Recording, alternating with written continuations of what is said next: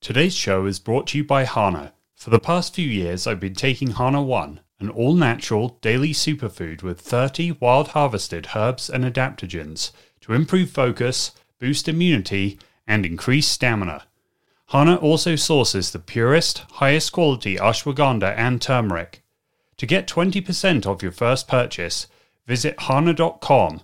That's H A N A H.com and enter the code CHAMPION20. Hello, and welcome to the Champion Conversations podcast, where my co host, sports psychologist Jim Afremow, and I take you inside the mental game of high performers. If you've ever wanted to learn how elite athletes, coaches, creators, and entrepreneurs use their mindset to overcome setbacks, serve as great leaders and teammates, and achieve their full potential, then you've come to the right place. I'm Phil White, and we're glad you're listening today. Today's guest is Steve Mesler.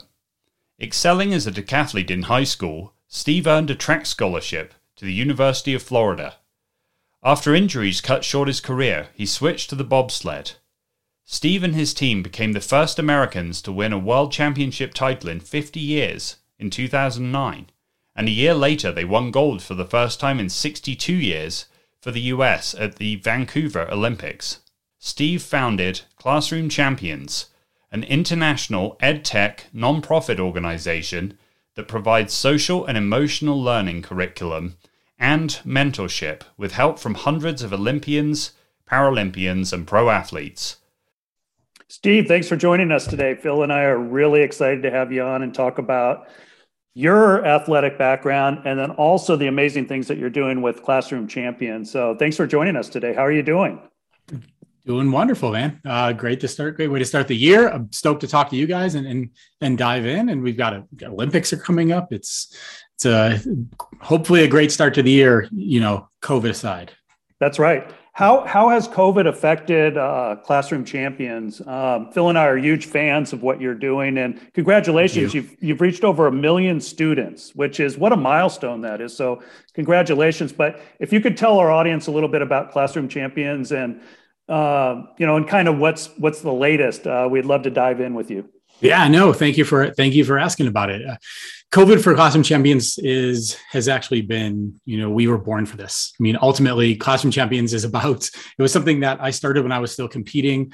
Um, I was tired of going into schools and giving a talk and leaving and never seeing those kids again. And I wanted to have a something that was more of an impact than if one or two kids listen, it's worth my time while at the same time like my sister who was getting her phd in education at the time who was a teacher and i was a teacher and our parents were teachers and we we wanted to help teachers bring in what you know the corporate world would call soft skills um, or what you know the sport, our sports world would call just what we do and our and our culture and the way we think about things. We wanted to find a way to help teachers and schools bring that in. So from a COVID perspective, like all of our athletes that are we we leverage currently competing athletes, whether they're Olympians or Paralympians or NFL players or Buffalo Bills. Uh, players as the as the Buffalo guy, our NCAA student athletes, and we work with those athletes virtually. So they use their phones. So for us, programming kept going on. Everything we do is virtual, and we've gone from you know supporting on a like on a weekly basis. We've got over forty thousand kids in our mentorship programs. As you mentioned, we reach millions with our with our mission partnerships as well, and we're teaching we're we're helping schools implement goal setting and perseverance, and ultimately helping them get better engagement with their kids and and you know better outcomes for their for their students. Yeah, yeah I love front, that. Yeah, some of the stats are pretty incredible. Um, obviously, with as Jim you rightly mentioned, over a million kids now. That's a pretty big sample size, and I know that you've got some some numbers for us in terms of um, retention rates slash you know graduation rates, um, behavior in the classroom, yeah. grades, that kind of thing. Do you want to dive yeah. into a little bit like? some of the i guess what we could call the the hard or objective outputs and then yeah. we could talk a little bit more as you said about kind of the the art of social emotional learning and that side of it no, absolutely. That's you know coming. What's the opposite of if one or two kids listened, it's worth my time. It is data. It is saying I know it was worth my time because here's what we're seeing. And ultimately, when sports programs have tried in the past to work with and support schools, it's been about teaching kids sports or it's been about physical activity, which clearly I'm a physical you know fitness advocate. Um, but ultimately you have to help your audience solve the problems they have and they need better attendance. Schools need to help kids come to school. You can't come to you can't learn if you don't come to school. Um, they need to help when you think about the generation coming up. Uh, they need to, to you know have a an understanding that it takes a really long time to accomplish big things all of us when i was young if my parents didn't have the e for encyclopedia you know e for elephant for encyclopedia i had to go to the library and i had to get on my bike and i had to go. Today everything's here.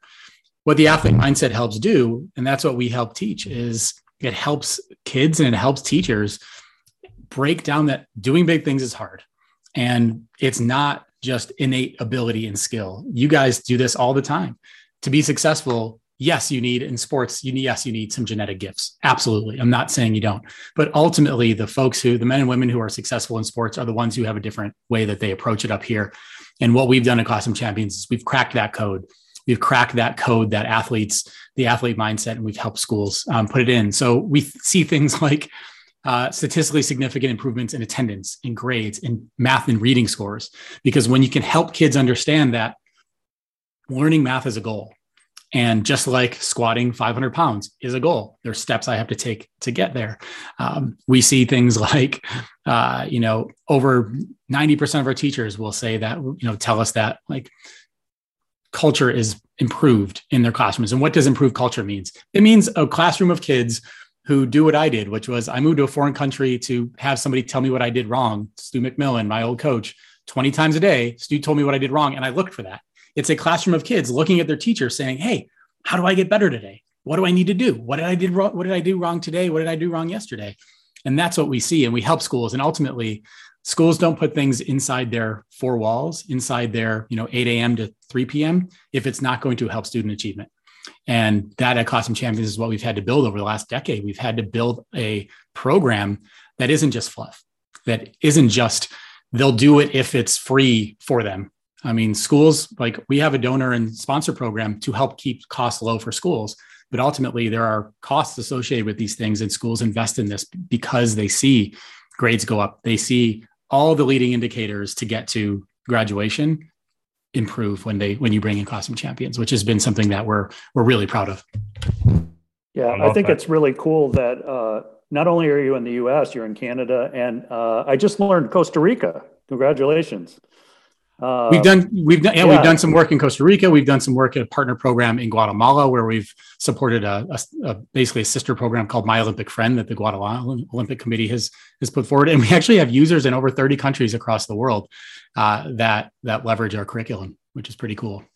Very cool. Yeah, I also love how you start with uh, in terms of the social and emotional learning. You start with goal setting and the idea of dreaming big.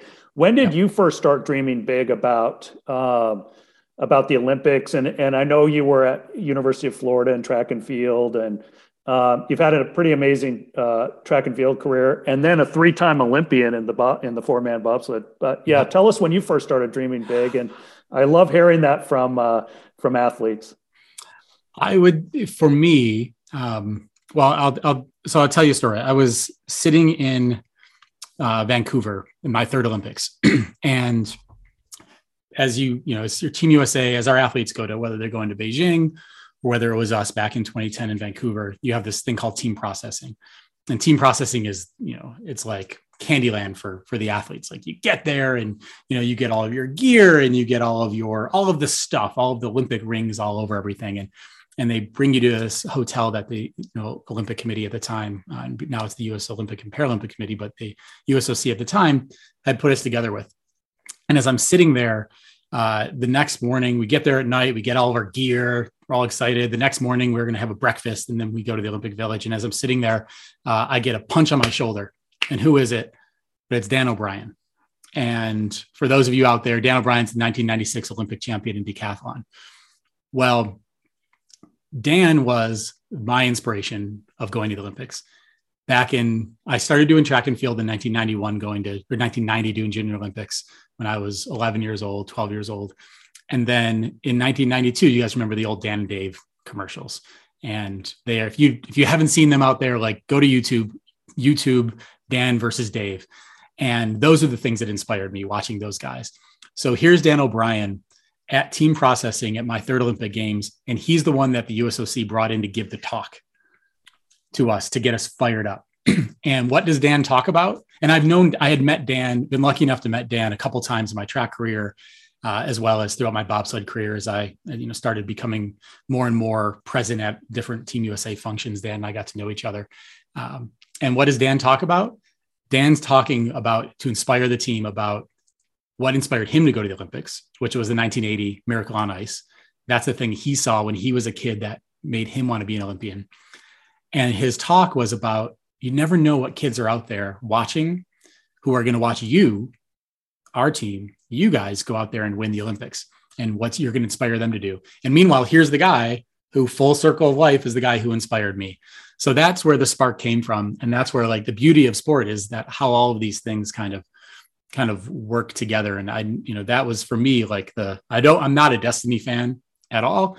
Um, but that was like it was really hard not to say, wow, here's the guy who gave me the Olympic spark, who I was in the stadium in Atlanta in 1996 watching. And now he happens to be the person who's coming to give me my pep talk. And then we, you know, two weeks later, we went and won the gold medal.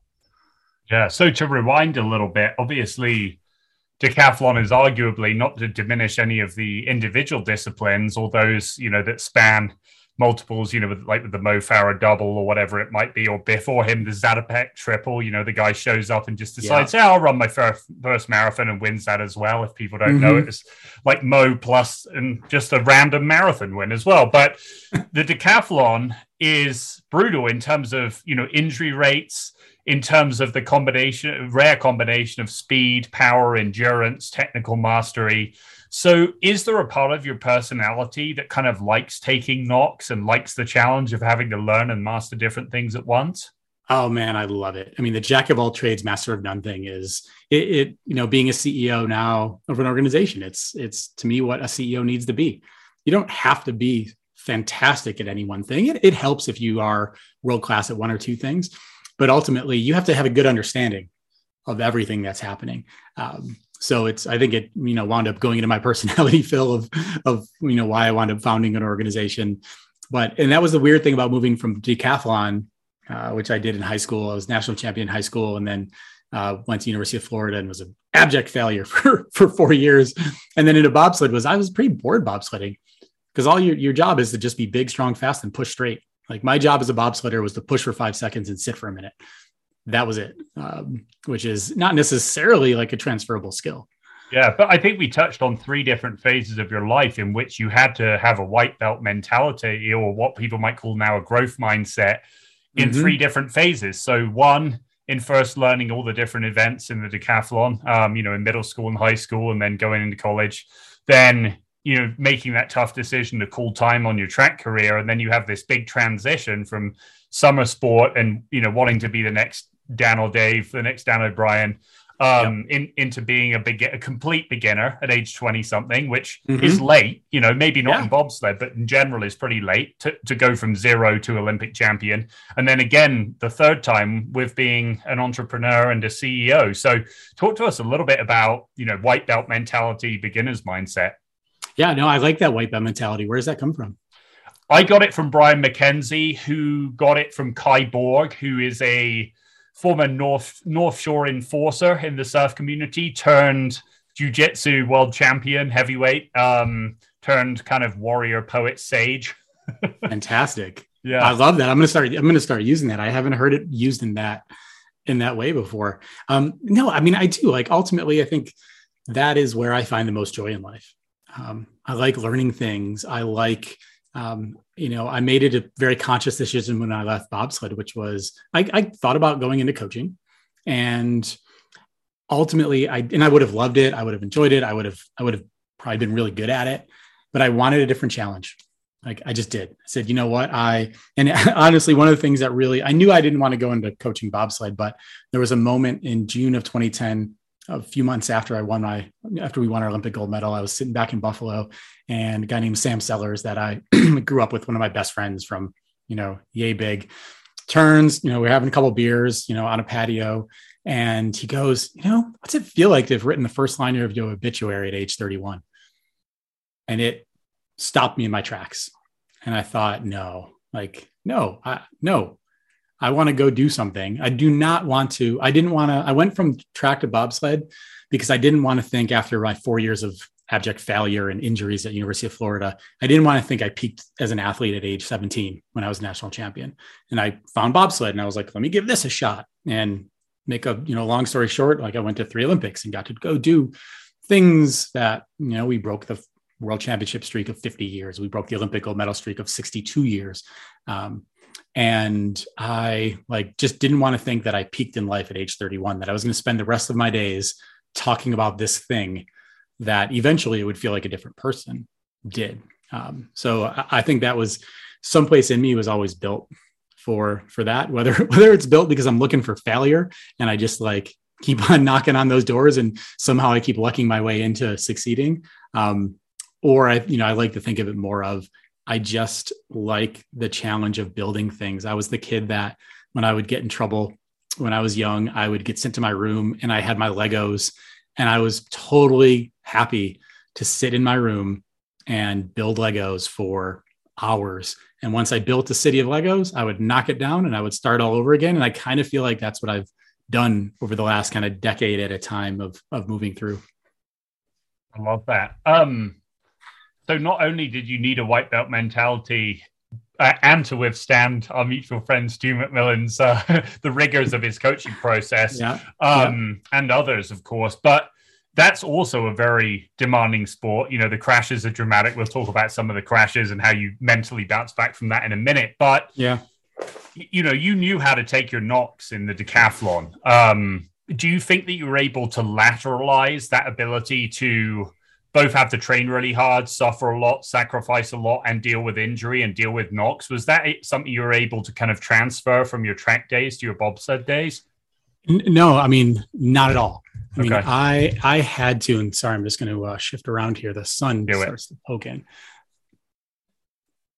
Um, no, I mean when I look at my college track career, I was, and this is where your white men, white belt mentality, I think, actually really starts to. Mm really starts to kick in for me personally is I was, you know, I was a soft track athlete. Um, you know, maybe it's because I was at, I mean, I was looking to be a soft athlete. I went to University of Florida. I went to the Heat. I went to a place because I didn't want to, I'm from Buffalo, New York originally, and I didn't want to have to, you know, deal with all of the the lousy outdoor training conditions. Um, you know, lo and behold, and I wind up going to Calgary and bobsled eventually. So that was all out the window. Um, but ultimately, I think that that white man, white belt mentality in me, where I needed to just change the way I thought about things. Um, back going from track to bobsled, like I was at Florida, where you have like this huge team of people. Like I mean, it's NCAA machine where you have teams of people who are there to help you succeed, help you graduate.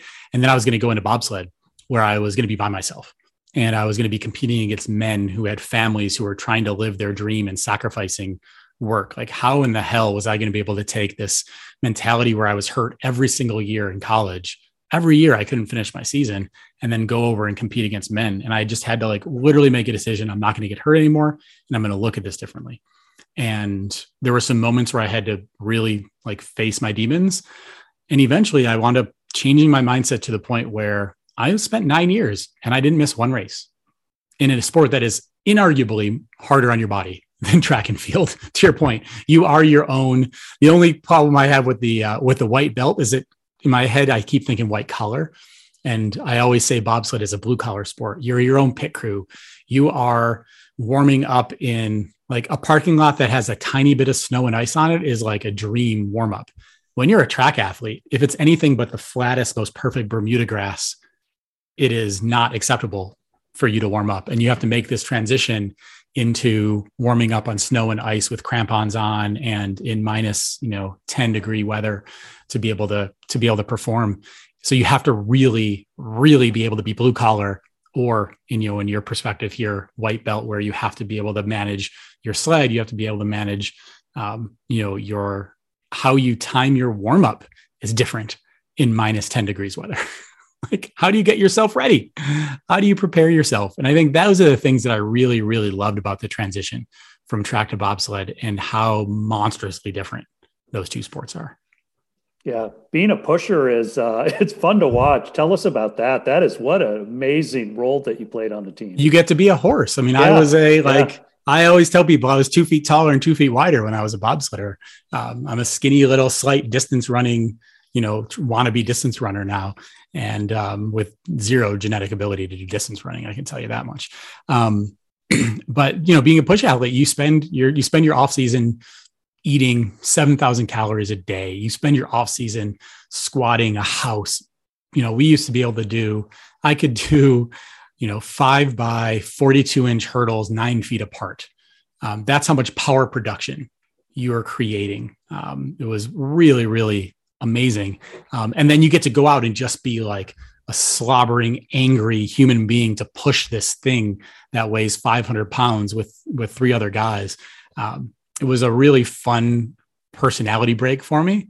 Um, you know, when people see me, they're like, I don't, I can't see you screaming and yelling and pushing and shoving this thing down a hill. I'm like, well, it's that was part of the fun is I got to be, it was like I got to wear a costume for I love the training part of decathlon, which is why I think I love decathlon so much. I wasn't as great at the competitions.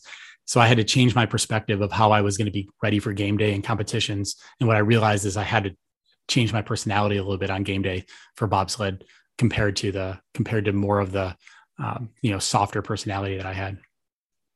How about the transition be, you know, essentially you were an individual athlete at University of Florida mm-hmm. for the most part. I'm sure you did some relays and and you're part of a, a real big team, but um, what was it like being part of a, a you know the four man team? Uh, was that how much of a transition was that? And you know any any little uh, uh, little gems for us in terms of teamwork and leadership from your experiences, or missteps, or both.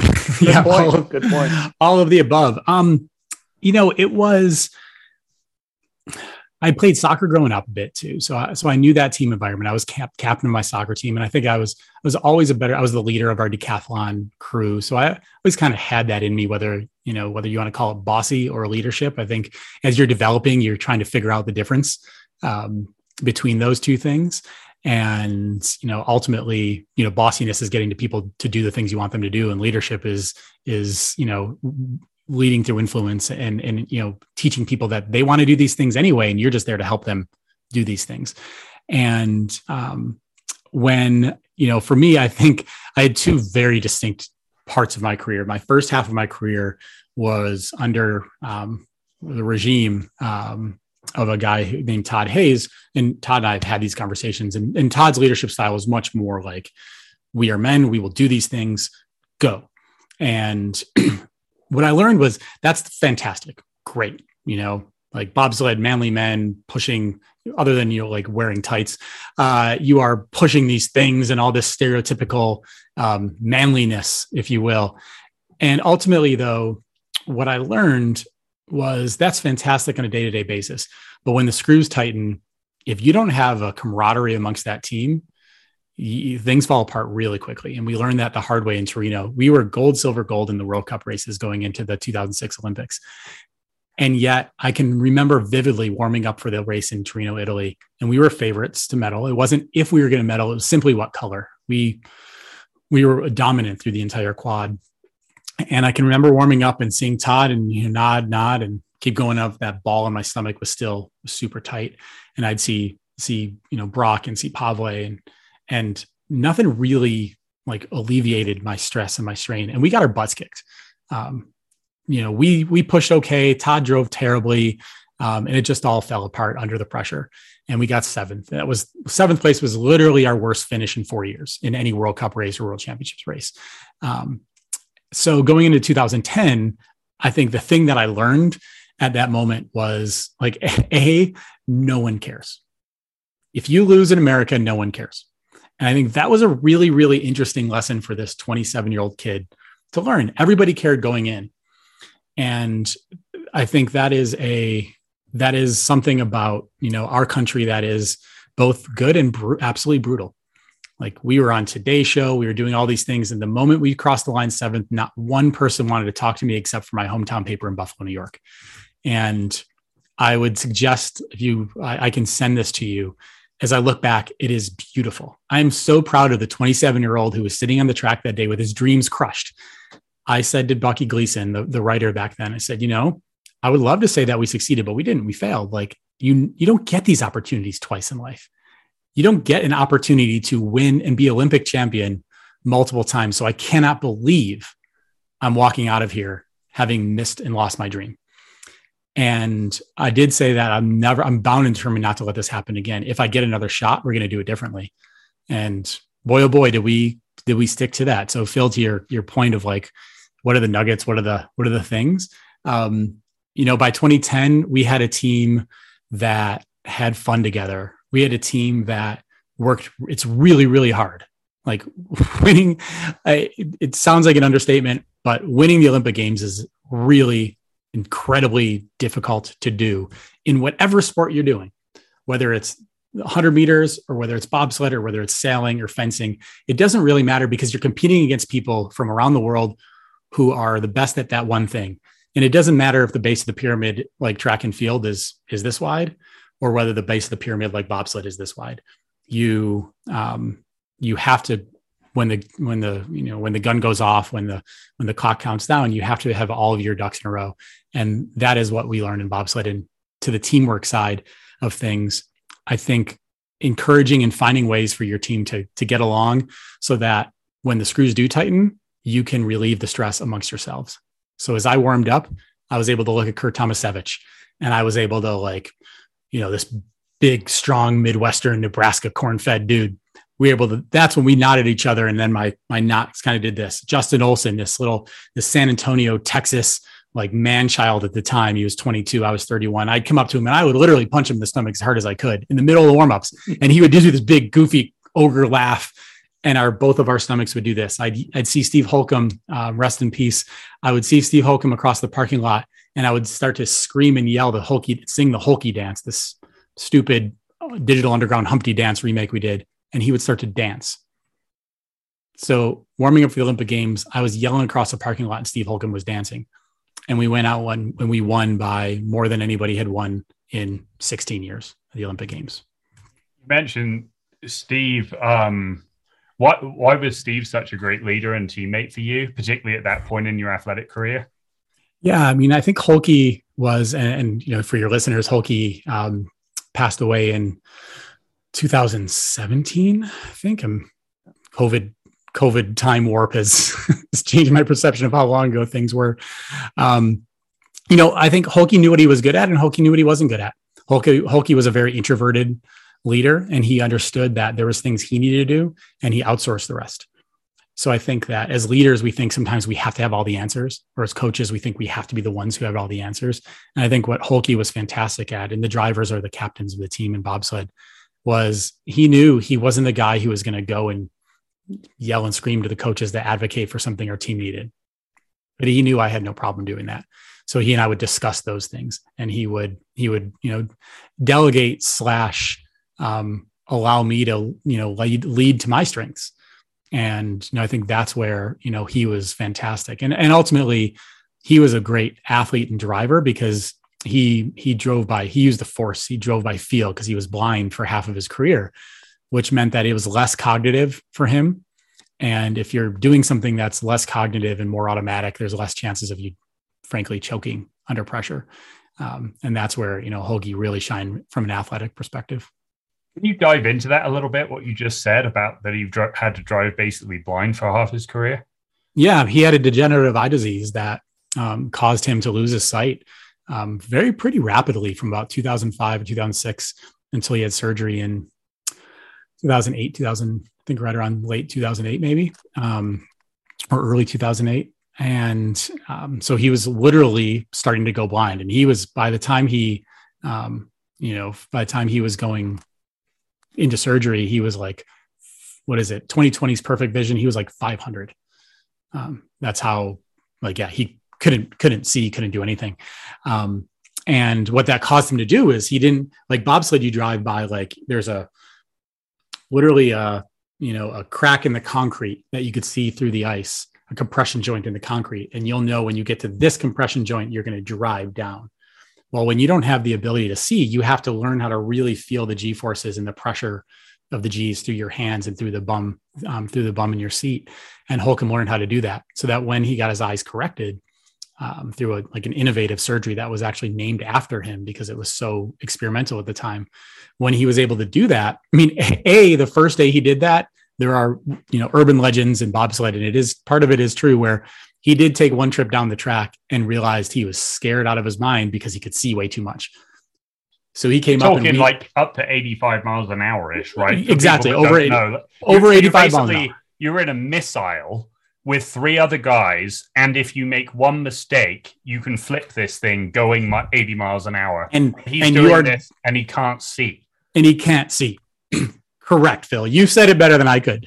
And we come back up to for the- anyone listening that doesn't know or hasn't watched bobsled like this is not playing around territory this is like a pretty high consequence environment yeah you you learn to drive bobsleds by crashing over and over and over again there is no way to learn other than by trial and error so he was dec- you know he was a decade past his trial and error phase at that point um, but he we actually came back up the top of the track and we actually scuffed up his visor because he just didn't need to see that much and you know, he he knew where his strengths were, he knew where his weaknesses were, and he he didn't want to pollute his eyes. He's like, I don't need to see all these things. I don't need to see the leaves in the track on the, you know, that was frozen in from three months ago. I just don't need to see it.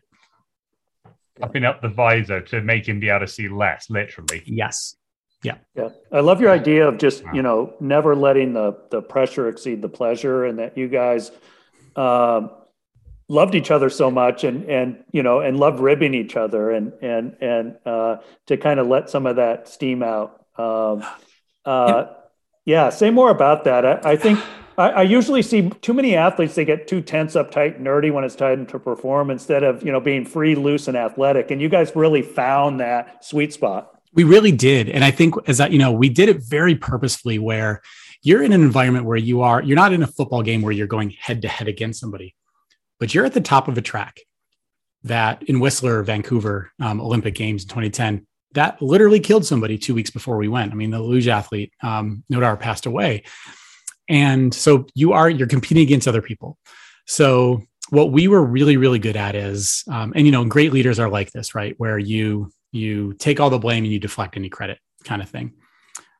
We did, we, we enjoyed ourselves. We, after we would win a race, we would go out and we'd have we'd have you know we'd have a couple drinks and we would do um, and we would never ever we never wanted to see anybody else seeing us working as hard as we did, but we wanted to see them have them see us enjoying ourselves as much as we did.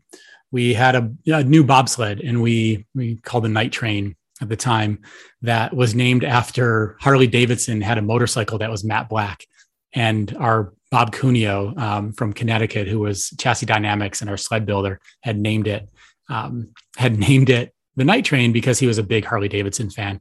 But the reason why it was matte black, everybody thought it was we had this special paint, and Holky had said it was the special paint from NASA. It was primer. The primer coat, a bobsled. If anybody, when you watch the Beijing Olympics, you'll see these glossy, shiny things. Well, when you are testing a sled, the glossy, shiny hard coat is really expensive, actually, and it's quite finicky. So when we would test the sled, we would just have a primer coat on it just to protect the fiberglass. And the sled was so fast when we tested it, we said, We're bringing this thing to Europe in two weeks. They're like, No, no, no, we've got to bring it back to Connecticut and get the hard coat on. I said, Why? Well, we need to. It's like, Is it going to make it faster? Well, no. We said, Well, then we don't care. We don't care if it gets a little scuffed up here and there. We're not not racing in it. So we brought it on tour. No one had ever seen a matte painted bobsled before. And we are happy to let that go. We are happy to let the other teams think because you know what? If we were pushing really fast, you know what they could do? Squat more, sprint harder, run faster, get there. If Holcomb was driving better than them, what can they do? They can watch video, they can do these things. We were happy to deflect the credit into the sled and into the paint job and let our opponents believe they couldn't work any harder. They couldn't push any faster. They couldn't drive any better. It was the sled. And then they were screwed. And you had Andre Lange and the Germans trying to copy our sled. Now, meanwhile, we were beating them to the second split in the push. So our velocities were faster. So our escape velocities were faster. We were doing all these other things right. Our aerodynamics in the sled riding positions were great. We were working harder than anybody else. But all they saw was a, as a team that would go out and have some drinks after we won and a fast sled. So it's kind of like the old Mars Blackman um, Jordan commercials. Then, Michael, money. It's got to be the shoes, right? yeah, that's a great. Exactly. That was exact. We were. We wanted that. We desperately wanted them because, man, if it's Olympic year and their sled is faster, forget about it. Like we had the Germans who had never lost an Olympic. Andre yeah, Lange had say, never lost. Le- legendary driver. Legendary. Right? legendary the greatest yeah. bobsledder of all time mm-hmm. who had raced in four Olympic races, including the week before in the two man race in Vancouver, and had never lost. He was 4 and 0. He had four gold medals. And he was down by almost half a second after one after one day, which is in bobsled time, you know, it's it's like being up 60 to nothing at, you know, the halftime of an NFL football game. Yeah, amazing when you guys were in that four year cycle, so you go from being very candid with a journalist on, on the track. No, it wasn't a success. Like, don't try to put words in our mouths, right? This is failure, right? This yep. is failure and it's mm-hmm. crushing. Did you, you in the ensuing four years, did you use this legendary German team as a target? Um, and, and what other motivation other than never wanting to feel like that again did you put into play to try to elevate yourselves to where they were and where he personally had been? Like you said all these olympics all these world championships in a row. Yeah every single day. Every single day. We looked i thought of kevin kuske who was his best push athlete these guys are friends of mine i should say too. It's not like i demonize them. I didn't make them right. evil. I don't believe in that. Um it wasn't you know, a super, I, it wasn't a marvel movie. No i mean i learned i learned how to speak german so i could get to know people and and you know spend time on tour. You're in you're in germany austria and switzerland all these years. And you know i would ride with andre lange the, the greatest bobsled driver all time. I would catch a ride with him in between tracks sometimes. That being said we all wanted to beat the ever living tar out of each other on the track. And I would picture Kevin Kuske, uh, you know, when I was in the squat rack here in Calgary training on a summer day, I would picture Kuske and I would picture those guys and what it was like to stand on the opposite side of the fence about 50 yards away from the medal podium and have to sit there and watch these people win my Olympic medal. Um, and that was fuel. I, I do believe that. I mean, there is a there's a dark side of the force when it comes to finding your motivation, and it can't always. Sometimes it's not always the positive things. Sometimes it is going and finding those those things that disappointed you and and put you in that dark place to motivate yourself. Yeah. Do you, do you think that it would have been possible to do so well? I mean, you went from the lowest of lows, sort of. I mean, seventh in the world blows our minds, but for you guys, it was a massive disappointment. But yeah then you know it made the comeback that much sweeter. And and what an amazing story. Uh, but to go to the highest highs and and it was such a big moment in the us and, and around the world too. I mean it was you guys were doing things that were you know people thought were kind of impossible at that point for the us what was that high like? And and would you maybe even not been able to reach that high point without that previous performance? It, it's cliche as could be but there is absolutely no way we win olympic gold in 2010 if we don't get our butts kicked in 2000 in 2006 it doesn't it does not happen. If we got silver or bronze in 2006 i don't think we we are able to make the dramatic enough changes to be able to do it. Like incremental change at that point wasn't gonna wasn't gonna make the difference. We needed a full makeover for the way that we did it. I was the only usa one athlete who was usa one in 2006 to 2010 we fully made over the driver two other push athletes. We revamped we revamped it all. Um, and ultimately the lessons i was able to learn in 2006 and carry forward for the team made you know made some big differences. And again we had just a you know incredible coaching staff brian shimer and you know Sepp Plaza who who you know i remember 2006 2007 post olympic year Sepp and i would go at it um, because i definitely didn't want to get too serious post olympic year. I mean there, when you're when you're at olympic games uh, level the the years in between you have world cup races every weekend you're on season. So for everybody at home who clearly wouldn't understand the bobsled season uh, i don't expect anybody to bring that knowledge to them. Every week as soon as the season starts in mid-november every weekend you're in a different track around the world in europe and in asia and um, you know north america racing. And you know in europe it's actually a pretty big sport and you're you know you're trying through.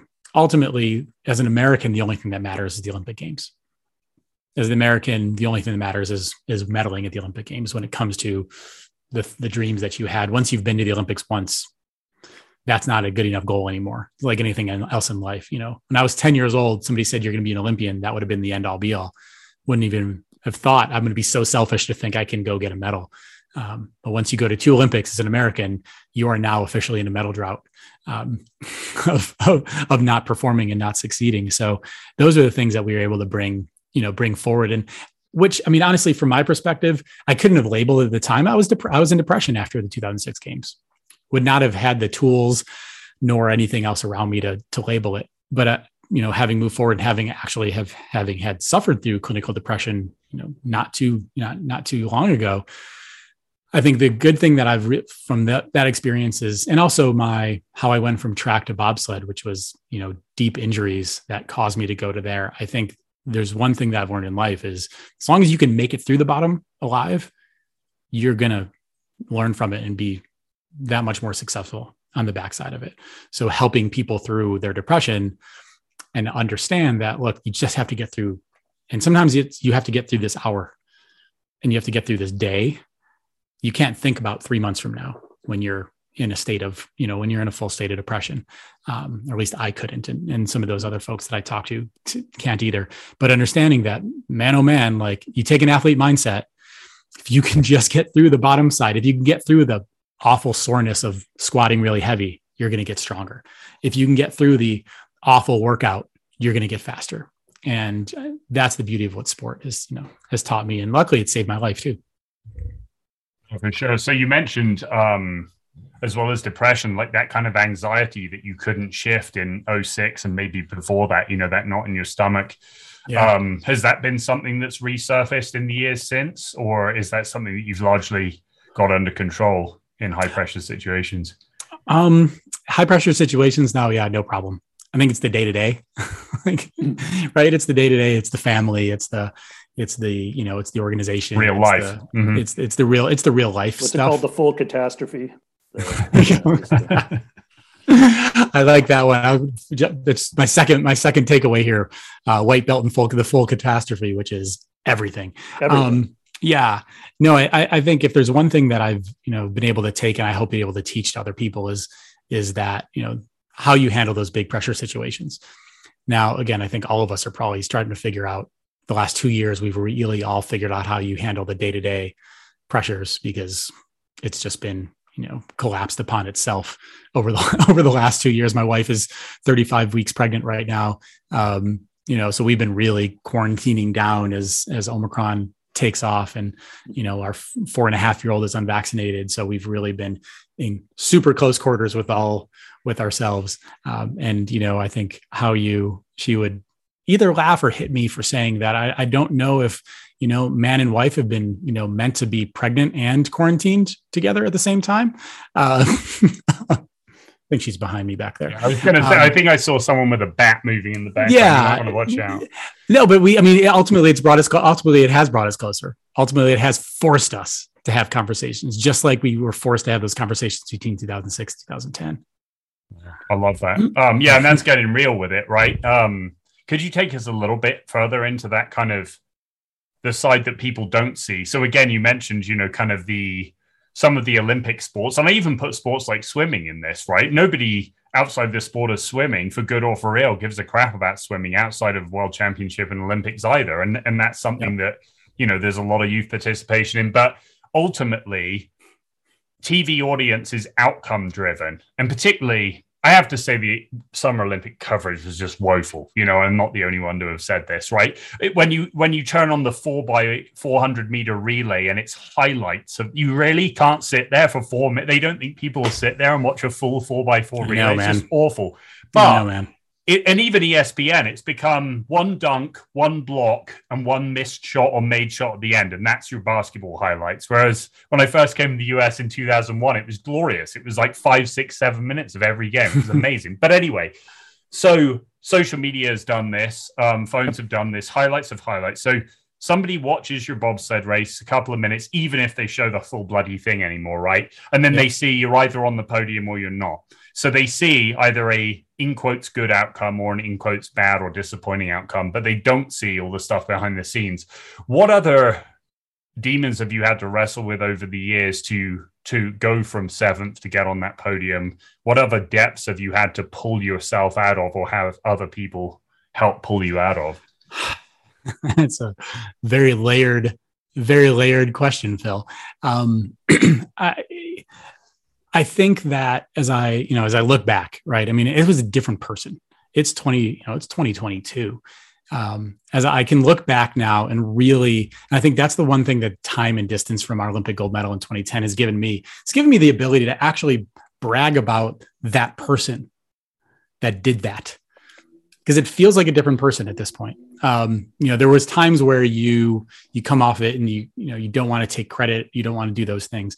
I can look back now and see like, my God, man, that kid who who got devastated in 2006 and then was able to help lift his team up and help you know Steve Holcomb battle his demons um, from 2006 to 2010. I mean that Holcomb's blind, you know, Holcomb's blindness caused um, you know different you know issues and challenges. He had to struggle through depression. He had to struggle through substance abuse.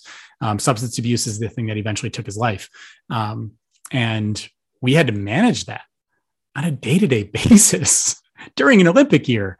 Um, and, and that was just nothing I would have ever thought that we would have had to manage a teammate's substance abuse issues as we are striving to go in the Olympics. You just don't you don't put those two things together. Where well, how how in the world would somebody have substance abuse issues if they want to go win Olympic gold medal? Aren't those kind of diverging diverging quests in life um, to a certain degree? But a problem is a problem, and uh, you know, and an addiction is an addiction and I think that's you know one of the things that we really had to do going into those games, while also keeping it you know not necessarily a public you know not necessarily a public issue. I mean, you can go back and you can you know connect the dots. You can look at a Sports Illustrated article that David Epstein wrote in the fall of 2009, and it opens up with three beer bottles at Lisa G's sitting there and Holcomb's explaining G forces through beer bottles. You know, that might be the first indicator that there might have been a you know there might have been a thing there. Um, you know even as i say we were able to blow off steam and go out and have beers together with people. So i think some of those things you know i think we were able to separate ourselves from the crowd. As you're dealing with an olympic year you're dealing with a lot of motion and drama um, especially in a team environment like bobsled which is not the most objective sport. It's not track and field. It's not you know you are top three at olympic trials you go to the Olympics. Like there are people jostling for positions. So we actually, you know, much to the chagrin of a lot of the other, you know, Americans on the team, we actually separated ourselves and we just had our own table. Every breakfast, lunch, and dinner, every every you know hotel we were staying at in Europe throughout the world, we just had our own dinner. We had our own table, and it was our four man team because we just didn't want to expose ourselves. We could almost like quarantine ourselves in today's terms. We almost quarantined ourselves not from COVID, but from the drama and the pressure because we had the team.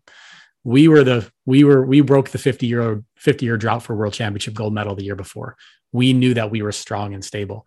So I think finding ways that you can, you know, isolate yourselves from other other challenges as much as possible for us at the time. Would it have been a long-term 3 or 4 year, you know, solution? No.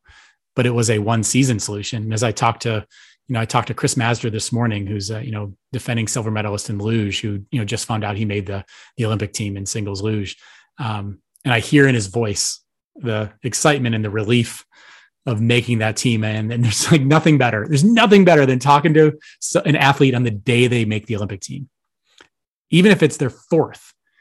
There's just like the joy mixed with the like just emotional oh, breath they're able to take. Um, all comes together and that you know it's a it's a winding way phil to answer the the question of of all the other demons and all the other challenges that you have to go through but like when we watch these athletes in beijing every single one of them especially right now like i'm i'm actually jealous um, of them to a degree right now of what they're what they've been going through yeah, it's interesting. We talked to Molly Seidel a couple of weeks ago, and we're going to get her on the show as well. And so um, I had talked to her just before she went, and she had said, if I hear one more time, oh well, it's just your first Olympics, is you know only your third ever marathon. Just go and enjoy it. You know, you're young. I'm sure you'll get back. And she was like, I'm going to take someone's lunch money, and she ended up winning bronze in just her third marathon. Like who does, yep. other than Zatopek, who does that? Right? Just amazing. Right. But I love the warrior mindset. And then, by the way, she went and broke the American course record while running on two fractured ribs at the New York Marathon. So just a yeah. warrior. But yeah. just hearing the before and after, and she said actually it was an advantage at the Tokyo Olympics when the you know she would have loved to have her family there. Her coach was able to be there in person, but there was none of the usual like, oh, we're going to go and see the snow monkeys in the onsens, the hot springs, and we're going to go tour all these cultural sites in Tokyo, and then we're going to go to Okinawa. There was none of the sightseeing even possible. So she said, actually, because it felt more business-like, it made her, you know, uh, other teammates around her feel like, all right, we're here to do a job, go out, do the job, and get the heck home and it was a completely different thing to if there had been fans. And again, this is someone coming into their first Olympics who doesn't have anything to compare it to. But I, How old is I love she? that perspective. I think mid mid to late twenties, maybe. Okay. So, yeah. Awesome. Pretty awesome, right? And awesome. there, there wasn't the sightseeing and there wasn't the Olympic Village camaraderie. And she spun it round because a lot of people would have said, Oh, it sucks. I'm really sad my parents can't be here. My sister can't be here. You know what? But she flipped it and was like, No, business like is good because now I can just go out and do a job and then go home. And I, and I think that's the that's the athlete mindset. like everything else, and that's the thing. I sit on the board of directors for the U.S. Olympic and Paralympic Committee, and I think these are conversations that we have that, as the athlete perspective, I'm able to bring to folks, which is having your family there, enjoying the village, enjoying the experience of the games. Those are literally all secondary parts of the puzzle the primary is is succeeding whatever success looks like from a competition standpoint. There's plenty of people who go to the olympic games and understand they're not going to medal but they're there and they're going to have their best performance that they've ever had. All of the rest of that is secondary to that. And that's what we forget is we feel sorry for them because they have the covid olympics. And and sure but ultimately if you win a gold medal at the olympic games it doesn't matter whether it was the covid games. It doesn't matter that you were quote unquote robbed of the experience of a, of a crowd cheering. We are bobsledders, we are marathon runners. Like, well, maybe marathon runners expect a little bit more of a crowd, but bobsledders certainly were used to, certainly were used to that. And you know, to go to, but the thing I loved about your story there, Phil, was the thing that I really, really appreciate when I listen to athletes these days now is is ultimately the fact of the matter is the Olympic, the floor of the Olympic Games, the track of the Olympic Games, the track, whatever it is, the the mountain of the Olympic Games is not a safe space. It's not. People out there are sharks. They're coming for you. And and the the athletes who succeed, the ones that we are, you know, generally most impressed with, you always hear the stories of their perseverance, of their of their ability to rise above, their ability to focus through these things. And I think that that's something that when you watch these athletes go, like everybody out there wants to win. And they all are close enough athletic, you know, ability wise that like yes in a marathon over the course of 26 miles both physical and mental will do it. But man oh man in a sport like bobsled where you're pushing for 5 seconds you better be mentally ready to ready to roll. And you better understand that that the second you make a slip there's 10 other 10 other guys. And as a you know as a bobsledder you knew that every single day. Every single day you knew that there were 10 guys who wanted my spot because I was in Steve Holcomb's sled. And Steve Holcomb's sled was going to medal at the Olympic Games so you had to not only like you did have to watch your water bottle. That was a thing. Like you you had yeah, you had to understand that everybody out there wanted to win. This was not a safe space. And I'm interested to see how the next generation of athletes, you know, navigate that navigate that world where um, you know safe spaces are are more cultivated in in environments in in society today than they've ever been but ultimately on the floor of the you know floor of the Olympic Games. It's I don't foresee it being a safe space anytime soon. Yeah, it's it's amazing. Uh, uh, just even the some of the combat athletes I work with, they talk about you know you have to step over dead bodies to get to to where you want to go, and and uh, you know we talk about being that predator um, that loves to hunt and. Uh, tigers are takers, you know. They they they you know they take the medals, they take the you know they take the records they take you know they take the lead. And so uh, it is pretty cutthroat. And you know you better put your suit of armor on you know before you get out there. So Um, you, where do your competitive juices come from? I love how uh, how fired up you get thinking about you know Molly Seidel or just you know just just all these Olympic stories are so fun, and and I love your also your uh, just just joy for others that get get get a taste of that as well, making the Olympics. Um, what a special day that is! Like you said, and just being able to share it with them is a highlight for you as well. So, absolutely, you know where it comes from. I, I, I can't. I don't like to say it was built in me. Like it, it mm. doesn't work that way. Like and, and it would be like you know antithetical to the entire concept of classroom champions if I were to say you, I was just built that way. Um, I can remember as a kid, I my first Olympics, my first junior Olympics were in Lincoln, Nebraska. I went out and got like fifth place in the high jump or something like that. Um, or, and, and there's actually a picture somewhere right back there is like a picture of me high jumping. I don't know if you could see it on the wall. Um, and that was for my first junior Olympics. And the next year I went out and got my butt kicked, barely made it to nationals and made it like the relay. And I remember asking my dad, I was like, Hey, like, what do I do? Like, what do I do? How do I make sure that doesn't happen again? He went to the library. He got a book on plyometrics, which, you know, for those listening at home, probably not a good idea to have, maybe not a good idea to have your 12 year old do plyometrics. Was it, was it the Donald A. Chu book? Is that is that the? Uh, I can't remember. That was like the classic back in the day, right? It, this was nineteen. This was this would have been winter. It would have been fall of 1991. Mm. Uh, there wasn't many plyometric books available, right. especially at a public library in Buffalo, yeah. New York. You know, so it was probably that classic yeah. one. Yeah. And he built me these two boxes, and like two boxes that were about 16 inches high. He put carpet on them because he knew they had to be padded. Oh yeah, carpet. that sounds like my college weight room experience. there you go. And he built me these two boxes with you know carpet here, carpet here, and he told me, you know, you're going to go out there three days a week and you're going to do 100 foot contacts back and forth, back and forth all winter long. And I was like, okay, great. He told me one time this 12 year old kid went out there every Monday, Wednesday, and Friday in the cold garage in Buffalo, New York and did it. And then that's my goal was to get a medal. Maybe I was 12th place at Junior Olympics the my first year because I wanted to get a medal, and a quote unquote medal was a top six in Junior Olympics back then. And I did those plyometrics. I was doing 300 foot contacts of plyometrics at 12 years old. Not a good thing. I hope you've never told Stu that story because he'd probably fall over. Stu. Yeah, right. I mean, shockingly, I had shin splint problems when I was in college. Um, and but I went out and I went out and I got you know, got two medals at the Junior Olympic track meet that year. My dad, who was a summer school teacher who worked summer school to pay for us to go out to California and Mount Sac. And I remember calling him and my dad crying on the phone when I told him that I got a fifth place because he knew the work that I put in all winter long and that he was a part of that. But also, like, I can't imagine thinking about my daughter right now, her, her doing that and me facilitating that. And I think that's where it came from for me. I think that lesson I got to learn. I got to learn put the work in, outcome happens.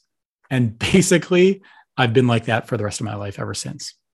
Oh, for sure. Where, um, how were you able to channel that when you decided, okay, we've just snapped a 62 year drought for Team USA at the World Championships, a 50 year drought at the Olympics. We've come back from this this crushing experience four years before to stand on the podium now. We've beaten the, as you said, the best bobsled driver ever, arguably the greatest four man crew ever. Yeah. Um, so when you decided, all right, I'm going to hang this up, what the heck is next? What was that mm-hmm. transition like for you, and how did you get from that point to classroom champions? You know, classroom champions had been a thing that we started when I was still competing, but it, it, it never meant to be an organization. It was going to be the thing that my sister and I did because holy crap, all of a sudden I was the athlete I was the person. I was living the, the life the 10 year old kid in us would have dreamt about. And we couldn't believe that. And we wanted to pay it forward with that. We wanted to do something that would actually make a difference for kids. And we wanted to do something that would actually show kids that it takes a long time and there's innate skills to do big things. You have to have big dreams, but you have to understand that it takes a long time and there's skills you can do to get there. And that's what we want to teach kids. Um, when I was, and that was going to be it. It wasn't meant to be an organization. And it was actually it was Dave Epstein, Phil, um, who prompted me to think a little bit twice about it becoming an organization um, and becoming the nonprofit and the powerhouse in sport and education that it's become over the last ten years. Uh, it took about three or four years until I realized Classroom Champions was the thing I wanted to do. at first, uh, it was going to be something that was a volunteer organization. I was going to sit on the board. I was going to raise money for it and have people run it. Um, and I was into consulting, and all of a sudden, I was all of a sudden my day rate consulting was what my monthly stipend was as an athlete. Um, like, and if people don't know, rowers, bobsledders, you, those kind of sports, fencing, as you mentioned earlier, you were not doing this to be on a Wheaties box, right? Mm-hmm. I mean, I we were two thousand. We I eventually got a raise and got two thousand dollars a month. So I was making twenty four twenty-four thousand dollars a year. Yeah, you couldn't even afford a Wheaties. Uh, Wheaties. I, yeah, that was I was getting the no-name brand. I was a no the no frills brand, um, and all of a sudden I was consulting, and, and he was here in corporate Calgary in the middle of an oil boom, and I was you know learning how to transfer my skills of leadership as an athlete. And I was working with an amazing woman named Lee McLean um, here in Calgary, and I was learning from her how to take the skills I had as an athlete and boil those into skills that would be valuable in the workforce. Uh, and that was a really neat learning experience. And I got to do that. And I tell athletes all the time if you don't want to know what you want to do, do go into consulting because it is, I got to see 20 companies, dozens of companies, the inside and outsides of these companies and how they approach their leadership and how they approach their people management. Um, and I wouldn't have gotten that experience because, you know, I was 31, 32 years old and all of my friends had been in the workforce for 10 years and all of a sudden they were you know they were in stable jobs at that point they had you know they were making their way towards these six figure incomes and and they had families. And all of a sudden i'm 31 i'm single and i have no job prospects and i have no job experience. Um, so consulting allowed me to do that. And it wasn't really until i was with some clients and you guys have everybody's everybody who's consulted has had this experience where you finish a day with a client it was a great day for the client and I put my hands on the steering wheel and I couldn't have cared less. I could not have cared less. And that company right now to this day is still a Classroom Champion sponsor, but I didn't care. And that's when I realized I'm not doing this for the rest of my life. The money is good. I still don't make as much money today running Classroom Champions as I did in 2013 consulting in the energy industry. But I put my hands on the steering wheel. I said, no, this is not what I'm going to do for the rest of my life. And the next day I went into all my clients and I said, I'm going to take six weeks. I'm going to help you find somebody to replace me. And then I'm going to go run Classroom Champions and see how that goes. Um, it was best decision that I, best decision I ever made. Luckily, I was single at the time. Um, you know, luckily I was, had been an athlete. So I was used to living on peanuts because Classroom Champions had no money um, at that point to actually pay me a salary. So that was how I, you know, found myself in the, found myself in Classroom Champions was a, it was making a difference. It was the thing I was doing from six o'clock at night until midnight after working with clients. Um, and then B, I realized that just helping adults go from mediocre to slightly better was not the way I wanted to spend my time. Um, you know, I loved working with the executive teams. I loved working with people who wanted to get better. And you could see that in people, right? Like you, you know, if when you do these things, there's 25% of the people in the room want to get better. 50% of the people, you know, don't mind getting better. 25% of the people hate being there. And that just was not the yeah, way that I want to live. Jim, Jim just quoted that in our last, most recent on site. Jim, what, what do you say? What, what's your similar analogy there or your similar statement about the percentages? Oh well, are you talking about sports psych? That yeah, is it uh, like a third, a third, yeah, a third, a, a third? A third don't want to hear about sports psychology. A third only if they're doing, you know, like they're struggling, they're going through a rough patch, you know, they're yeah. in a slump. And then a third want to know everything they can about what you know what we're talking about. Any competitive uh, advantage, right? Yeah. They'll they'll try to find it and, and maximize it. That well, what's third. amazing though about what you're talking about, Steve, is is the curriculum, uh, the units, uh, there's eight, I think there's eight, eight units. This is amazing. Goal setting, emotions, community, perseverance, teamwork. I love that you have feedback on there. Uh, that that's when I talk with coaches and teachers and others and athletes themselves. Uh, athletes talk about having a hard time receiving any feedback. It just feels too personal, too much like criticism. And I love Ray Dalio, the American investor, says yep. that pain plus reflection equals progress. So without that reflection or the feedback, how are you going to get better at everything? And then healthy living. Phil and I like to talk about, you know, lifestyle a lot. You know, what do you do in those 20 other hours of the day or, you know, when you're not competing in your sport or, you know, maybe the eight hours a day when you're not in school. And then, uh, and then you guys end with leadership. What is this how did you put this together? It seems like this is like incredible in terms of leadership, teamwork, sports psychology, emotional intelligence. It's it's an amazing. The, the work the work our education team does and research team does is amazing. Uh, you know, I mean, I I give all the credit to. Uh, I mean, like both my wife and my sister. Actually, I mean, I, I'm fortunate that early on when we were a grassroots based organization, that my sister has her PhD in education and my wife is a psychologist. And when you can put those two kinds of people together, and then my understanding of sport, that's where I mean the feedback thing. I mean, Jim, like I like I love the whole curriculum. I love the order, the recommended order for yeah. schools to go through it with. I love that they get to spend a month. It's recommended that schools spend a month in each of these and they dive in and weaves into their to whether it's common core or their state standards. Um, and it helps get them the outcomes that they want for their students and for their teachers. But the feedback one, like literally happened, and you guys know this happens all the time. Your best ideas happen from their most random places. We were on a like we were on our baby moon before our first child in British Columbia, and right before like it was going to be wine tasting in the summer and um, you know early early summer before our first daughter was born, um, and we were talking about just the differences between the way like men and women absorb and, and take feedback and they are they are demonstrably different.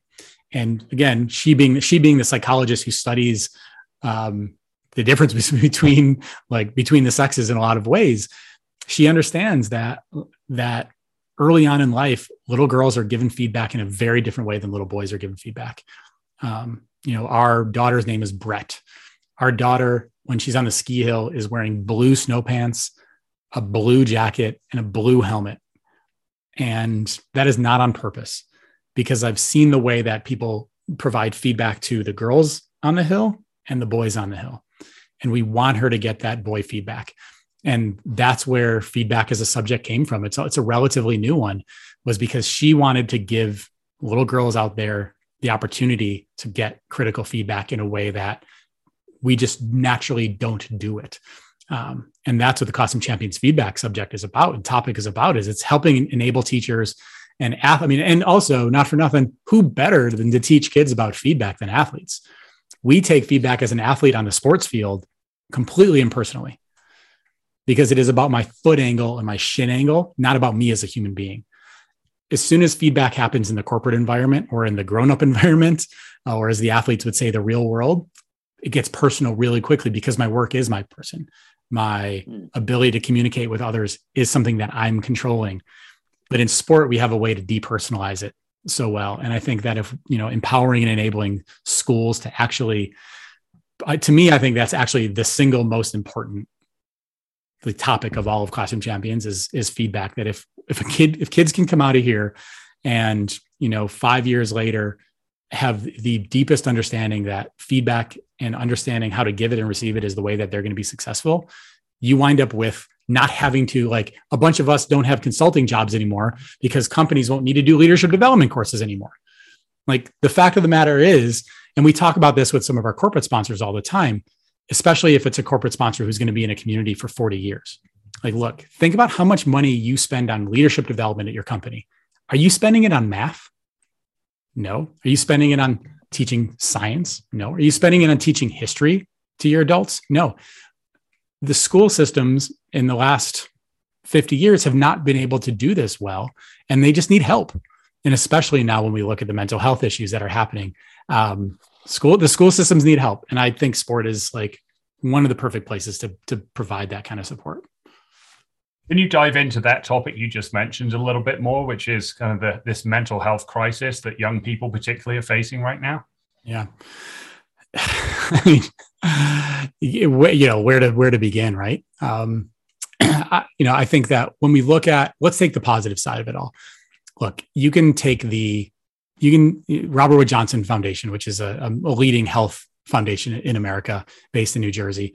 They've done longitudinal studies where they've looked and said the social emotional health of a child at ages five and six, so kindergarten ages. Teachers can predict with alarming accuracy the income level, the education level, the dependence on drugs and alcohol, the dependence on the safety so, social safety net, the incarceration rates of of kids 20 years later based on positive or negative social emotional traits at six years old. That's how important these things are. Um, University of Chicago did a study um, of 20,000 kids in the Chicago public school systems. Attendance and engagement in middle school is more predictive of high school graduation than test scores in middle school. So when you talk about the things that engagement in sport can bring to the school system, I mean, this is, you know, what we're starting to think about more and more classroom champions is not just what classroom champions can do, but ultimately sport is this place. And I'm preaching to the choir and you guys and probably your audience. Sport is this place in society. We'll use American society as a, as, you know, as our conversation here that has the least political spread. Like everybody from from red Alabama to blue New York were watching the Chargers and the Raiders last night, so I can date this podcast for us. Um, uh, everybody was watching it. Um, it is has the most positive numbers, the least political, you know, issues between it. And then over here you have the school system, and our school systems are probably in the worst shape that they've been in uh, in generations, probably likely in our lifetime, and that has to do with the in- increasing complexities of society and what kids are having to deal with and what us adults are having to deal with between social media between mental health crises. Um, you know we don't know how to fix ourselves as adults let alone how do we help these kids try to figure out what's happening in the world yet the most positive influence and depoliticized place of our society is not connected directly to the most important part of our society which is education and i think we need to change that I think people like you, I think people like me, I think organizations like Classroom Champions, I think organizations like the NFL and Team USA and MLB have to get together with educators and say, how can we help? How can we help? And we can. And Classroom Champions is kind of the proof point, I think, right now of how you can actually take curriculum and create student success. But Classroom Champions isn't the answer. It's not the one that's going to do it all but we've got to get everybody in a room. We've got to get Department of Education in Washington, D.C. We've got to get the state leadership across the country, and we've got to get the leagues and the teams and the athletes in a room, and we've got to start to have a conversation. Sorry, that was my soapbox. Oh, I love it. yeah. It, well, it's amazing that uh, you, you cover high performance and then also mental health uh, as a protective factor in terms of the yeah. emotional intelligence piece and you know teamwork feedback goal setting. All those work so well together. It gives and it, and it gives agency to kids. Ultimately like total empowerment. Yeah i mean you know if we can like part of i've got my whoop here um and uh, you know not i'm not pushing the thing but i do love my whoop um and i think the thing I, Brought yeah, today's brought to you by. Uh, and in there now, they have like all these like things they'll ask you after your day. So everybody with a whoop out there will know, like it'll ask you about how you felt in control of your life and all this other stuff, factors you can answer, and it'll base that based upon your performance and your rest and recovery. And you can actually start to, you know, associate and correlate between how I felt and what my recovery was the next day. And I think that the one of those questions are how much control you felt like you had over your day and that is for most people, a lack of control and a feeling of lack of control is the cause of anxiety. It is the cause of, you know, one of the causes of depression. I can speak both from the science as well as from personal experience. And I think if you can give kids that and let them understand, like, look, these are not intangible factors. These people that we've been hiding on magazine covers and hiding on, you know, podiums uh, these LeBron Jameses, everybody else. These are these are things that they control on a daily basis, and here are the skills that they use. Here, we're going to teach it to you like history and science and math. Like the things you learn in school stick with you. I don't know about you guys, but I still have a I still have a hard time wrapping my head around the fact that Pluto's not a planet. It's it's an outrage. It right. is an, well, right. although well, yeah, on the other side, I mean, the other day I was having a conversation with a friend, and I said, Mr. John Lucas, who I had for history for two years in the middle of what we called secondary school, high school. Yep. Taught me more about what Jim and I do now, about how to identify bias, how to interview, how to do source work, whether you're in a dusty archives, which you know I've done with my history books, um, or you're in a library. That's a thing, kids, you know, or you're looking stuff up on the internet and clipping it to Evernote, you know, which is a tool I've used for many years, is really helpful. Mm-hmm. But these things that you know you you don't know when you're a 14 15 year old kid in southwest england that 15 20 30 years later halfway across the world that these skills you're being taught are going to benefit you but they sure as heck did. And I wish I could track track this Mr. Lucas down and be like, thank you. And you may not have known this at the time, but every single book I've done, all 15 of them, everything Jim and I are working on now, all stemmed from what you taught me and the passion with which you taught it all those years ago. And that's, that's awesome. I mean, and you see this, and great teachers don't know they're great teachers because they're humble and they're in the trenches, and but it sticks. It does stick. Mr. Do- Mr. Toy, Mr. Duggan, those are my. I was actually just emailing with Mr. Duggan, Jim Duggan, this the other day, an old English oh, wow. teacher, and um, and he, we were we were we were talking about you know almost exactly that, Phil. But ultimately, like to me, I think the things we learn in school matter. And yes we we have charter schools and we have all these other experimental places that we're trying to figure out but public schools in america and globally are the place that are going to solve our solve or become the cause of the challenges that we're going to face. And the things we learn in school matters which is where the pluto example comes in because we learned it in school it's really hard for us to unlearn that. So imagine if in school oh my god it seems so easy.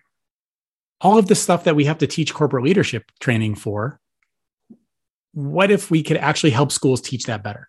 And schools want to teach these things now. Social emotional learning is something that 10 years ago when we started classroom champions there was one state illinois that had any kind of standards or legislation around sel today 23 or 24 have standards and legislation all 50 have guidance um, and guidelines of some sort i mean even the state of texas mandates social emotional learning in every school uh, as an as an example of what the legislation says. So they're trying to figure it out, um, and that's where I think sport can step in and be a part of the solution in a way that it's really hard because it's it's not rote learning, right? Like yeah. you got whether we're teaching adults or kids how to set a goal, it's not like this is the way. There's not a wrong, there's not a right and wrong answer. Like there is clearly a wrong answer to one plus one or if you have to like we had Good to point. identify the lineage of all the kings and queens over 500 years well you're either going to get them all right and get them in order or you're not yes not something we learn in america not something we learned. In, I think we learned that you guys had kings and queens. I think, yeah. and then we yeah. and then we but beat, maybe the we, presidents, maybe or, or even with my kids, like you have to identify, you know, in middle school, the state and the state capital by being shown a blank map and this is the shape of this yeah. state right? Like i think that will haunt my wife and my my sons for the rest of their days but when i first when i first moved to canada the canadians were always like keen to remind me that the canadians won the war of 1812 and no what's funny is we don't learn that in american schools. Isn't that amazing? The history of the victors right? Yeah. I was like what are you talking about and they were very proud. The Canadians are very, you ask any Canadian, they're very proud that they beat the Americans in the War of 1812. Now, A, I think it was the Brits because it wasn't quite Canada yet. Hey, um, Commonwealth, baby. Right, exactly. you guys get, you guys take the credit for it. We um, always do.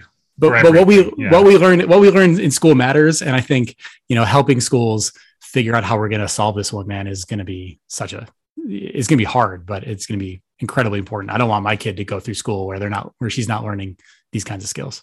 Well, what, what a gift with the Olympians, the Paralympians. And then I love how you have a combo of in class and then uh, a lot of video and, mm-hmm. and online. And, you know, parents these days don't get Phil started, but parents these days, you know, are so concerned about screen time. And for to give parents the peace of mind that the kids could be on the screen talking to an Olympian or a Paralympian or watching a video on goal setting, that is incredible it, it, and the athletes love it too. I mean, a the athletes love it, and I think that's the thing. People say, well, they're not LeBron James or not Sidney Crosby, and ultimately, what we've learned at Classroom Champions over time is that the celebrity actually doesn't matter when it comes to the outcome. When it comes mm-hmm. to the mm. impact, the measured impact, because we're measuring all these things, because we have a ro- robust evidence-based measurement program, um, those things over time don't matter. If I were to go, if you know, or if LeBron went into a school every day by month three, it would be, hey, Bron, what's up? And then it would be normal. So we had to figure out the balance between uh, frequent enough so the kids felt like this person is interacting with me enough that I that they care about me, but not so frequent where it becomes Charlie Brown's mom's voice of wah wah wah wah wah wah wah in the background. Mm-hmm. So we we we experiment with that over time. What those right pieces are. We've got an online community where the teachers can post the work the kids do and the athletes can go in and comment on it like a Facebook because, you know, whether we are, I'm 43 and it still feels good. Somebody who I respect likes a post I made on Facebook. it still does give me a nice feeling. Um, I'm not so like high and mighty that I can't say that that's the reality of it. And so imagine for a kid when an Olympian goes in and likes it, or an NCAA student athlete goes in and, and likes it or comments within their how that you know turns changes the value of what's happening in school. Um, there. And, and, that's you know our goal at classroom champions is we just you know launched a campaign. We want a million kids learning the athlete mindset by 2025 and i think that's how we start to really move the bar is um, you know a million kids on a weekly basis. Now that's the that's the new goal is and that's going to take you know working with school districts. It's going to work, take working with states to actually help this become you know something that schools are you know part of their day-to-day infrastructure um, which is a fa- again it's a fascinating challenge to go back to what we talked about a while ago is man like it's hard working with school systems and, and implementing technology and implementing like something that is in you know inherently hard to measure because there's no right and wrong answers. School systems love measurement and they love things that are quantifiable. Well it's really hard to quantify school culture. We try and we do. We help them think about it. But ultimately everybody's scales are going to be you know scales are going to be different. Do you feel like in underprivileged and maybe that's politically incorrect now to say that um schools and school district that there's an even greater need for some of those social emotional learning and some of the coping tools that, that you teach within the program?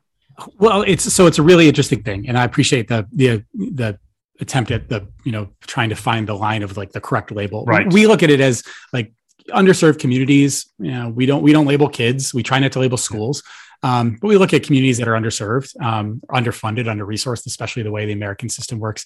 What's really interesting about kids in those communities, I'll use Camden, New Jersey. One of my favorite places in the country is Camden, New Jersey. It's right across the river from Philadelphia. Um, Camden is one of the, you know, quite often one of the most dangerous communities in America. Um, we've had a couple kids who have been through classroom champions there um, who have since been who have since been shot um, and and passed away. And what that community is up against is not a grit problem. Those kids are gritty. You do not need to teach grit to kids in Camden, New Jersey. They have to go from, I mean, there are safe walking zones in Camden, New Jersey, quite literally, where if point A and point B is their house and a school, they have to walk around. And for those you know who can't see them, they have to actually walk around, not in a straight line, because there's some areas of the community that are not safe for kids to be walking. So they have safe passage corridors so the so the you know police can actually help those areas. Um, and those kids you know you don't have to teach those kids about resilience or perseverance or grit. Man those kids are built with that. What you have to do is help empower them that those skills they have can help them go do awesome things. So i think that's the thing is where like yes the gap is growing like d- the divide in haves and have nots in america the pandemic has accelerated that. So yes this is needed more. Um, what i think is more interesting to me is actually where older us census data um, stuff some stuff that was done in the 90s i think is still really really interesting. And what that showed was the percentage of role models in a community is directly correlated to the dropout rate in the community. So there was some da- some um, Jonathan Crane is the researcher that did this back in the early 90s, and what he saw was a community that has say 40% of you know what would call role models by the US Census Bureau. So you know uh, you know good jobs good you know you know decent sa- average salaries no criminal background things like that you know that the Census Bureau t- census can pick up.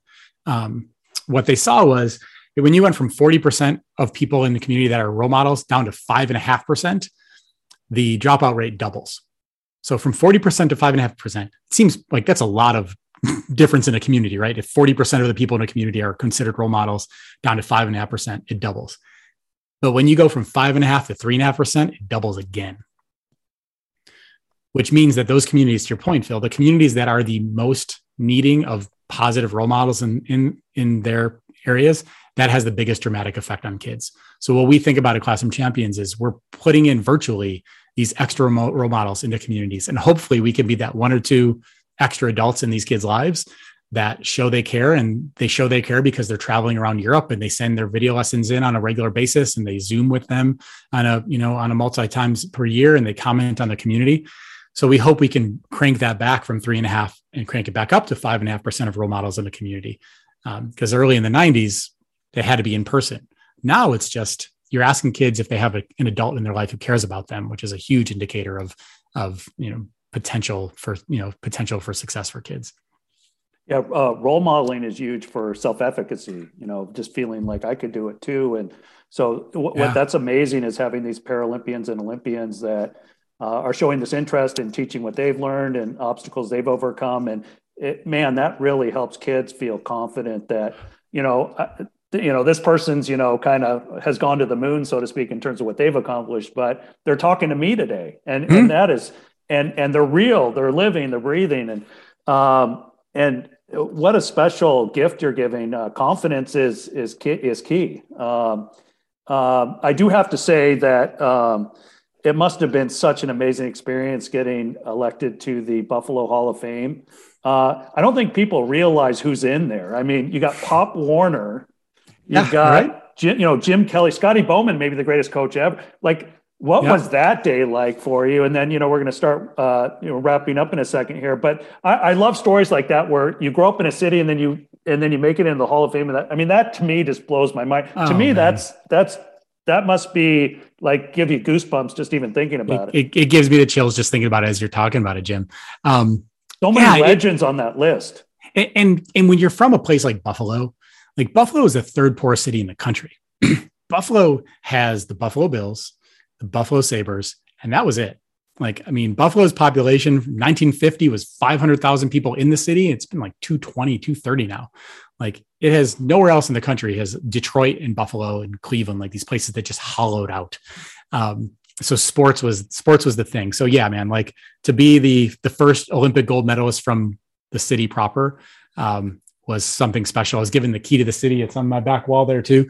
Um, the key to the city. Um, and when I was inducted to the Hall of Fame, Jim Kelly was in the room, Andre Reed was in the room. Oh, wow. Um, and I think Thermal, Thurman was in the room. One of the other Bills, maybe Bruce or Thurman was in the room. And what I said to them was, I like was giving my speech, and they they had me go last, um, my acceptance speech, and I had said to the guys, and I was lucky enough to meet them, you know, at other points of my career, because I had season tickets. My dad and I had, I, I, went to from 10 years old to going to college in 1996. We had the best season tickets in the country in the 90s. Like, sure, we lost four Super Bowls in a row, but we had to win every game to get there. Um, and we got to be there for that.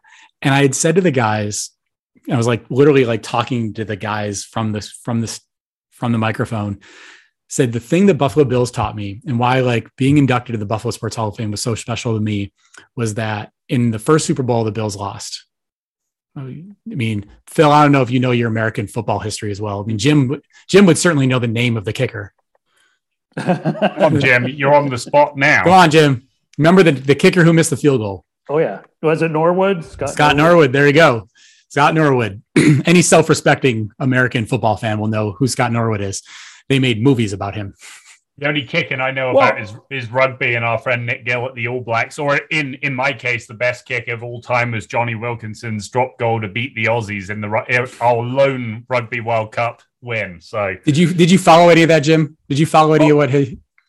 oh no.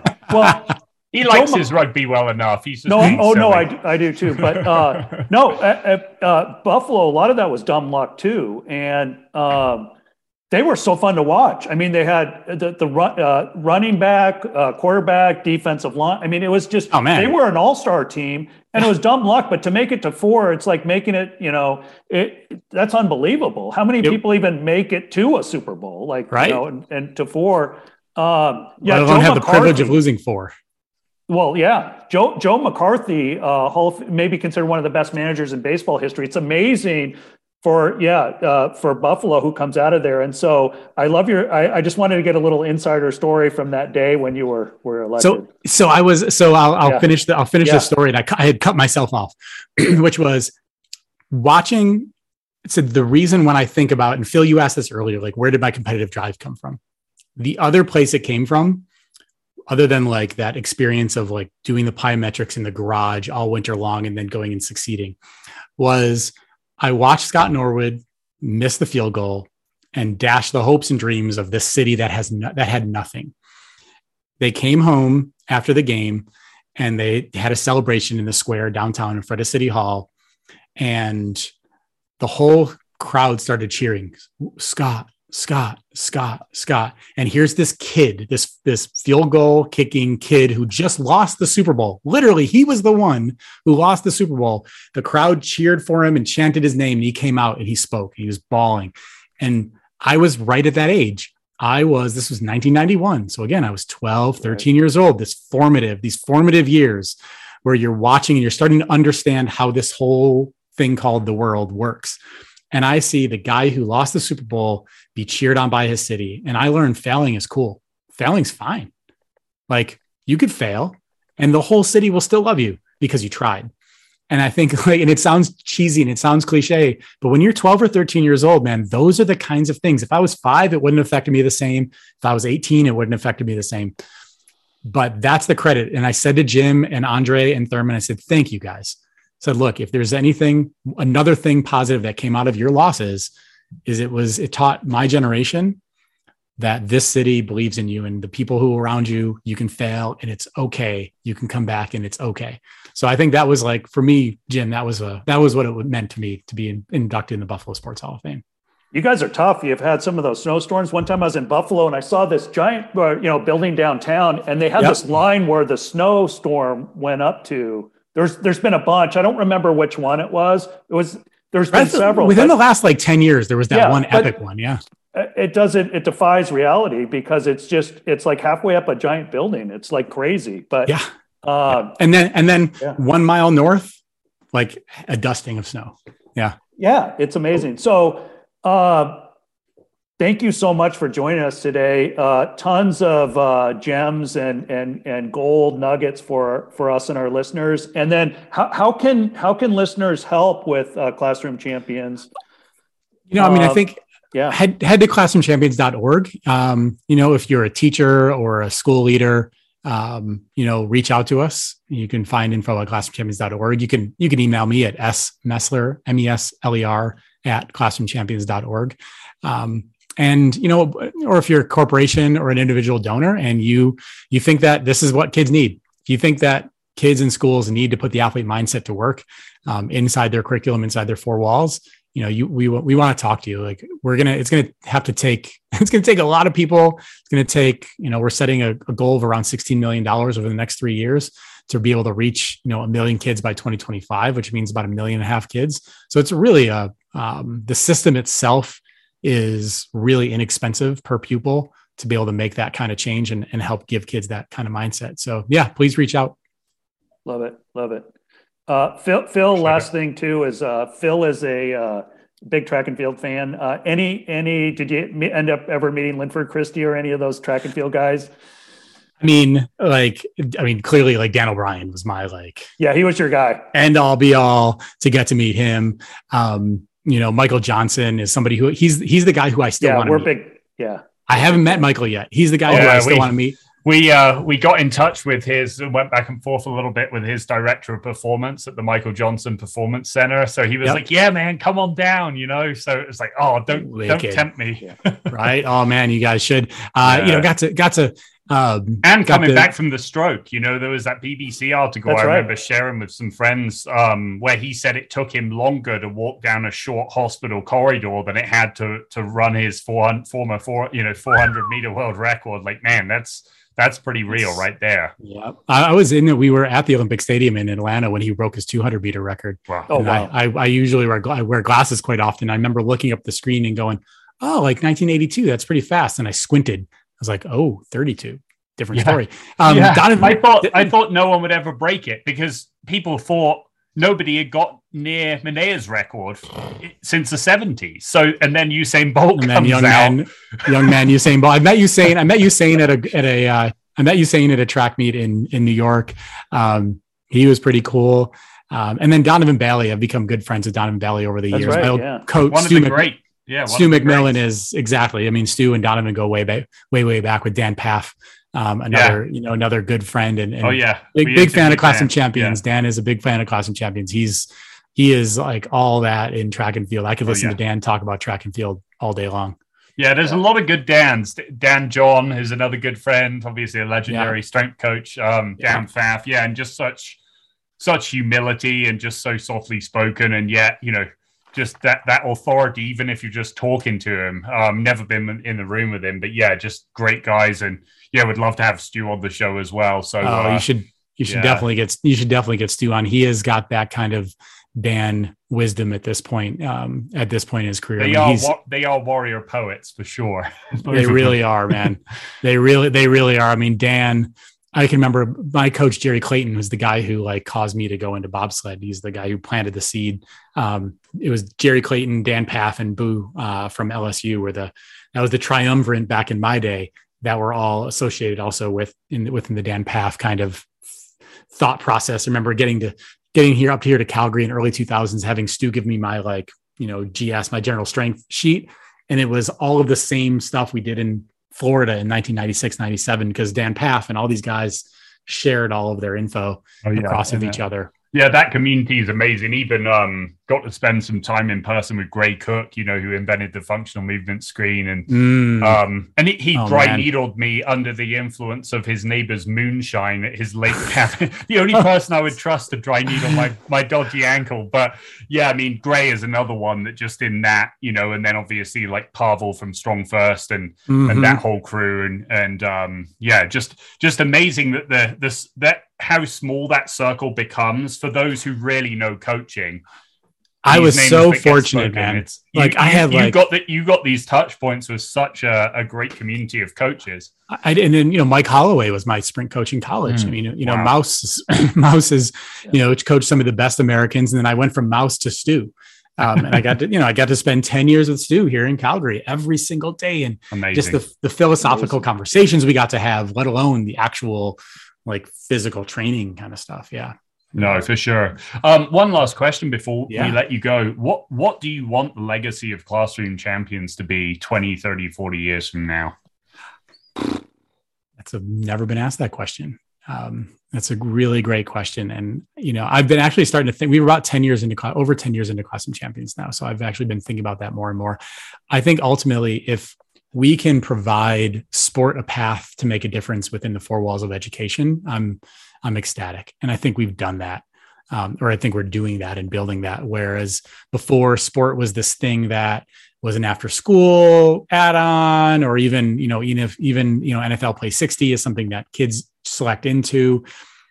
But the fact that we've been able to take the athlete mindset and, and leverage sport into something that schools actually build into their curriculum I think is is a game changer for how sport can actually impact impact the trajectory of kids because ultimately again like we said earlier public schools are the way that are going to change the game um, for better or for worse. And you have this positive influence this apolitical influence of sport let alone the role models that kids look up to and you know and, and all of that. So i think if we can if we can be the you know impetus that 30 years from now it's standard that every single professional sports city and every single NCAA town and city that they are leveraging the excitement and the engagement that is sport and they're able to to put it into schools in a way that kids can learn the intangibles all the things you guys do so well and share so well with with you know people of all ages i think that's that's where i think classroom champions you know hopefully the legacy of that um, you know is the is the thing that hopefully overshadows the fact that there was a time of which I was really, really good at running for five seconds and sitting for a minute. Mm-hmm. You're too humble, my friend. Well, this has been an absolute joy. Thank you so much, Steve, as always, for your time and more so your insight and your thoughtfulness, and also for you know this mission that you've committed the rest of your life to. Because it's um, even though you're humble enough to downplay your role in it, it's you know it, it, it did come from you and your sister and your wife and the rest of the, the great team you have there, and um, you're really committed to making a difference. So thank you for for your servant leadership. Well, thank you for having me, guys. This was a blast. I love just being able to take take our time and and and walk through a whole bunch of different topics. And and I love the work that you guys do. And again, I think it's like so needed, so needed that we we've got to find ways to just for so long sport implicit it was implicit that sport had these values and pass these values on. And I think guys like you are are making sure that people understand the explicit nature um, of of the the intangibles that sport brings. So thank you guys for the work you guys are doing. Oh, thank Thanks you so much. Sir. Have a great Pleasure's day, everyone. Thank you. Thank you. Thanks for joining us. If you enjoyed this episode, please tell your friends about the Champion Conversations podcast and rate, review, and subscribe to the show on Apple Podcasts, Spotify, or your platform of choice. You can also follow Jim on Twitter at Gold Medal Mind. Go out and be a champion today, and we'll see you back here next week.